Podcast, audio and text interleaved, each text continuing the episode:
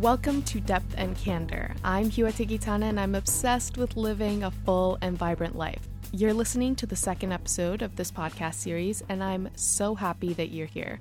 Depth and Candor is designed to help you figure out how to live a life that's so incredibly bomb that it surpasses even your wildest dreams. On today's episode, I'm talking to Grace Mahary, and if you know fashion, you've probably heard about this amazing woman. Grace is an Eritrean Canadian model and global activist, and she's walked the runway for, get this, Victoria's Secret, Chanel, Dior, Valentino, and Balenciaga. She's also appeared in lots of campaigns for popular series like Diesel and Old Navy. And she's been in magazines like American Vogue, W Magazine, CR Fashion Book, Elle Canada, and so much more. Basically, Grace is a boss. And like a boss, she recently launched a sustainable nonprofit organization called Project Sahai, which focuses on providing uninterrupted energy to impoverished or remote communities around the world through renewable energy sources.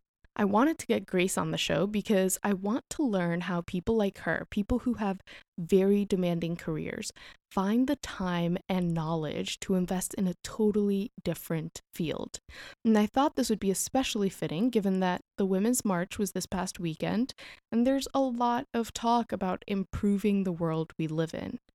Grace is creating change in Eritrea right now, and she's using the resources that exist for most of us. You will love this episode if you've ever thought about starting your own organization or project and weren't sure where to start. Okay, let's get into it. So, Grace, why don't you tell us a little bit about who you are and what new project you're working on? I am Grace Mahary. I am a full time fashion model and I'm working on a nonprofit called Project Sahai. It's a nonprofit dedicated to providing clean energy solutions to communities around the world, and we're starting in Eritrea. So, how did you decide to start uh, Project Sahai, and like at what point in your modeling career did you say, you know what, I want to do uh, something a little bit different? I was fortunate enough uh, early on in my career to finally go home and see my parents' native country, Eritrea, for the first time as an adult. I witnessed power shortages and I saw it as an opportunity to help the country. Oh, I made Project Sahai to in in order to create a simple idea of giving people power. You know, so uh, I was telling you this when we were emailing, but I was so impressed that you chose solar energy because there are some nonprofits that are like, you know, we're going to bring electricity to rural villages, but um, sustainability isn't something they really think about. So, like, how did you come to the point where you were like, you know what, we're going to make this sustainable and we're going to use solar energy? It was almost just putting like the two obvious things in the country together. Mm-hmm. I saw that the a large portion of the citizens live off the electrical grid, mm-hmm. and I saw how the pollution in the air and also how sunny the country is. So I put I maybe three things together. I put the fact that they're off the electrical grid. I put the fact that they're you know consuming dangerous pollution, polluted air, and the fact that the country has a ton of sun. So I think solar energy just became the, like an easy thing to put in in people's homes and schools and, and hospitals, or maybe I shouldn't say easy.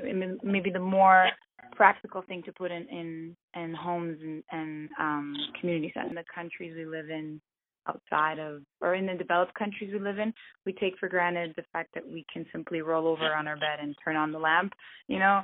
And uh-huh. I being in Eritrea was just so I, I was I was living without that op- access, and I wanted to change that. I mean, I was in the capital for most of it, but I visited several other towns around it. You know, Depth and Candor is all about helping equip people with skills and helping them figure out how other people started their own businesses, started their own nonprofits, so I'm interested in how you went about setting up a team and finding the right resources to take your vision from idea to reality. Yeah, I mean, finding my team was a super interesting experience and the learning it, it really it started humbly with just myself and my uncle who's an engineer in Germany.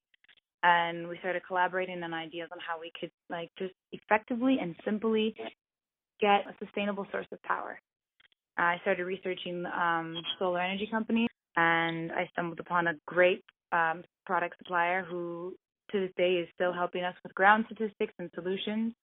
And I, I mean, I should mention like that's a integral, that's an integral part of Project Sahai, working with local companies because we believe that if we work with local companies and we train local staff, then that way they'll be independent once we finish serving the community. So we found that that local link we I started talking more about it with my family and my friends. I started talking more about my ideas with my family and friends, and um, at this point, I found two excellent and dedicated Project Sahai members who combined have the background between uh, event marketing, non- uh, nonprofit organizations, media.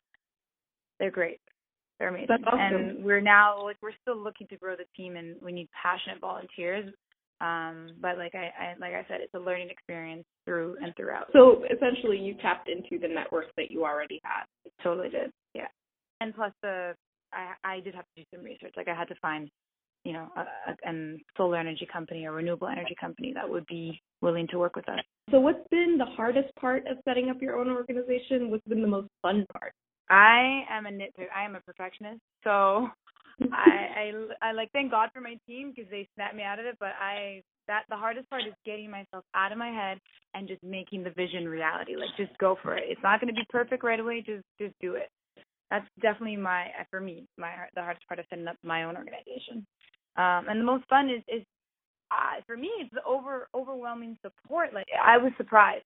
I didn't realize how many people would be interested in helping these communities or just in helping in general.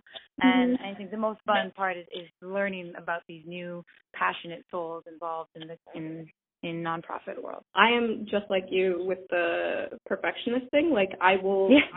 try to not do something until or like I'll try not to present it until it's complete. And it's like it's okay for things to be in beta. You can test yeah. it out. Yeah. Okay, so how do you balance your modeling work with running a nonprofit? Oh my god, that is that is definitely two full time jobs. I, I realize like this is this is just as time consuming as my modeling career and I I appreciate it because it gives me discipline and structure. Mm-hmm. Um when I'm like flying if I'm flying to Asia for a job, I will use that flight time to plan and create new visions for Project High, And yeah. But I just yeah. juggle them both. I, you know, I have, uh, I'm, I do social policy research, so mm-hmm. I spend like maybe 8:30 to 6 p.m. in an office, and then I come home and I'm like, there's this other thing I'm really excited about, oh. and I spend Remember? like, yeah. How many hours are in the day again? it's crazy. It's crazy. So, what does a typical day for you look like?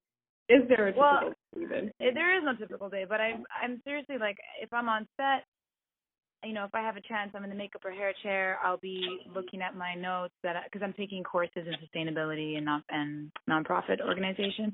So Mm. I'm I'm studying in my chair, and then I'll shoot, and then at home, I'll you know I have to work out.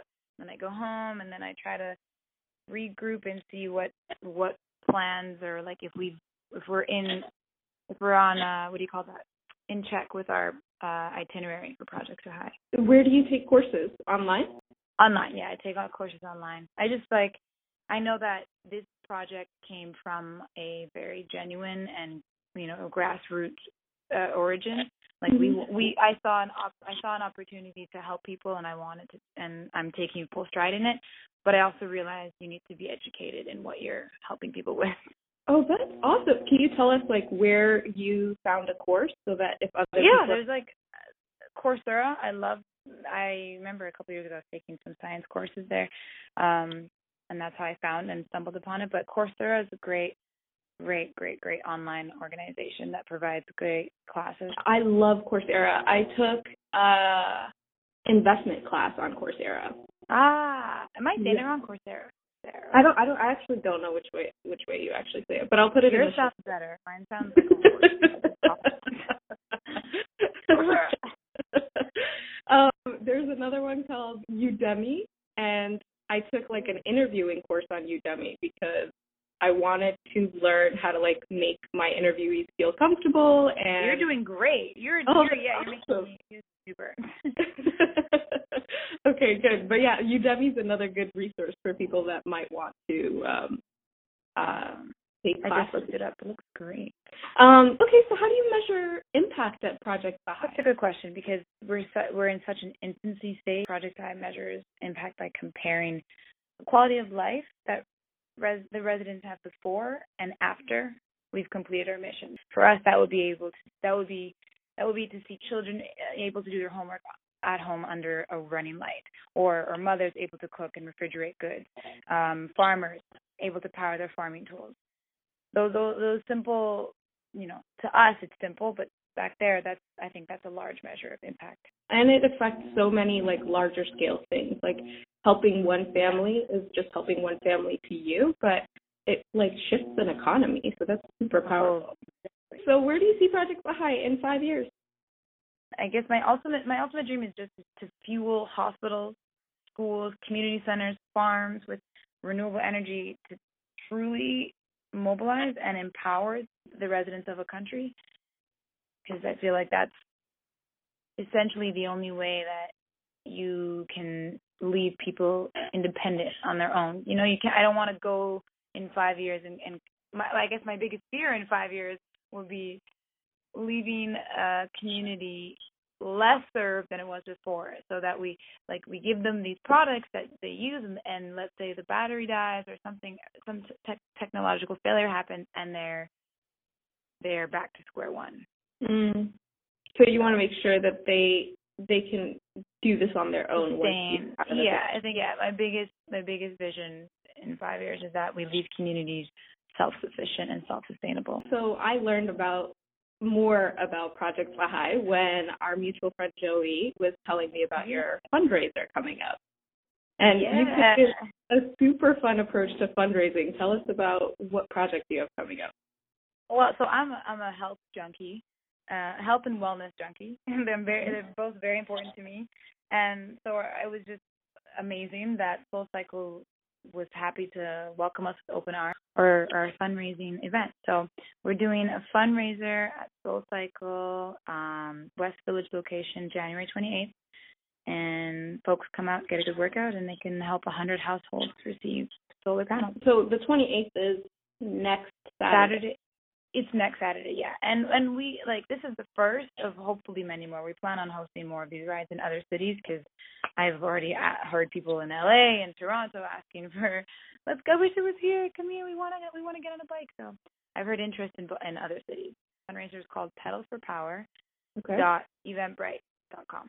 Um, you know, I thought of something else when you were telling us about being a health junkie. Something people Yeah. would be so interested in finding out is what does a model's workout and like health plan look like? Can you share that with us? Well, because I work out so much, I fortunately can can have my chocolate and something something here and there. But um when I'm being good or if I'm training for a specific shoot or event, I usually cut out the sugar. I cut out like pro- processed sugars. I eat mostly veggies and fish because I'm a pescatarian. Mm-hmm. So a lot of my meals are actually vegetarian. My workouts consist of a mix of cardio and Pilates and yoga. Okay, that is awesome. Thank you so much for being interviewed. I'm so glad to have gotten to, to talk to you. Yeah, same. I'm sad we're not going to get you there next Saturday, but I'm glad at least we get to be uh, connected in other ways now. And that is it. Thank you so much for listening. Everything we talked about today, including links to the fundraiser and the online courses, will be in the show notes. If you liked this episode, subscribe on iTunes. And if you want more than just the podcast, go to depthandcandor.com and join the insiders list so you and I can be real life friends. And I'll send you emails about. Uh, my personal life lessons, interviews I'm doing with people, and videos when I travel. All right, go live vibrantly.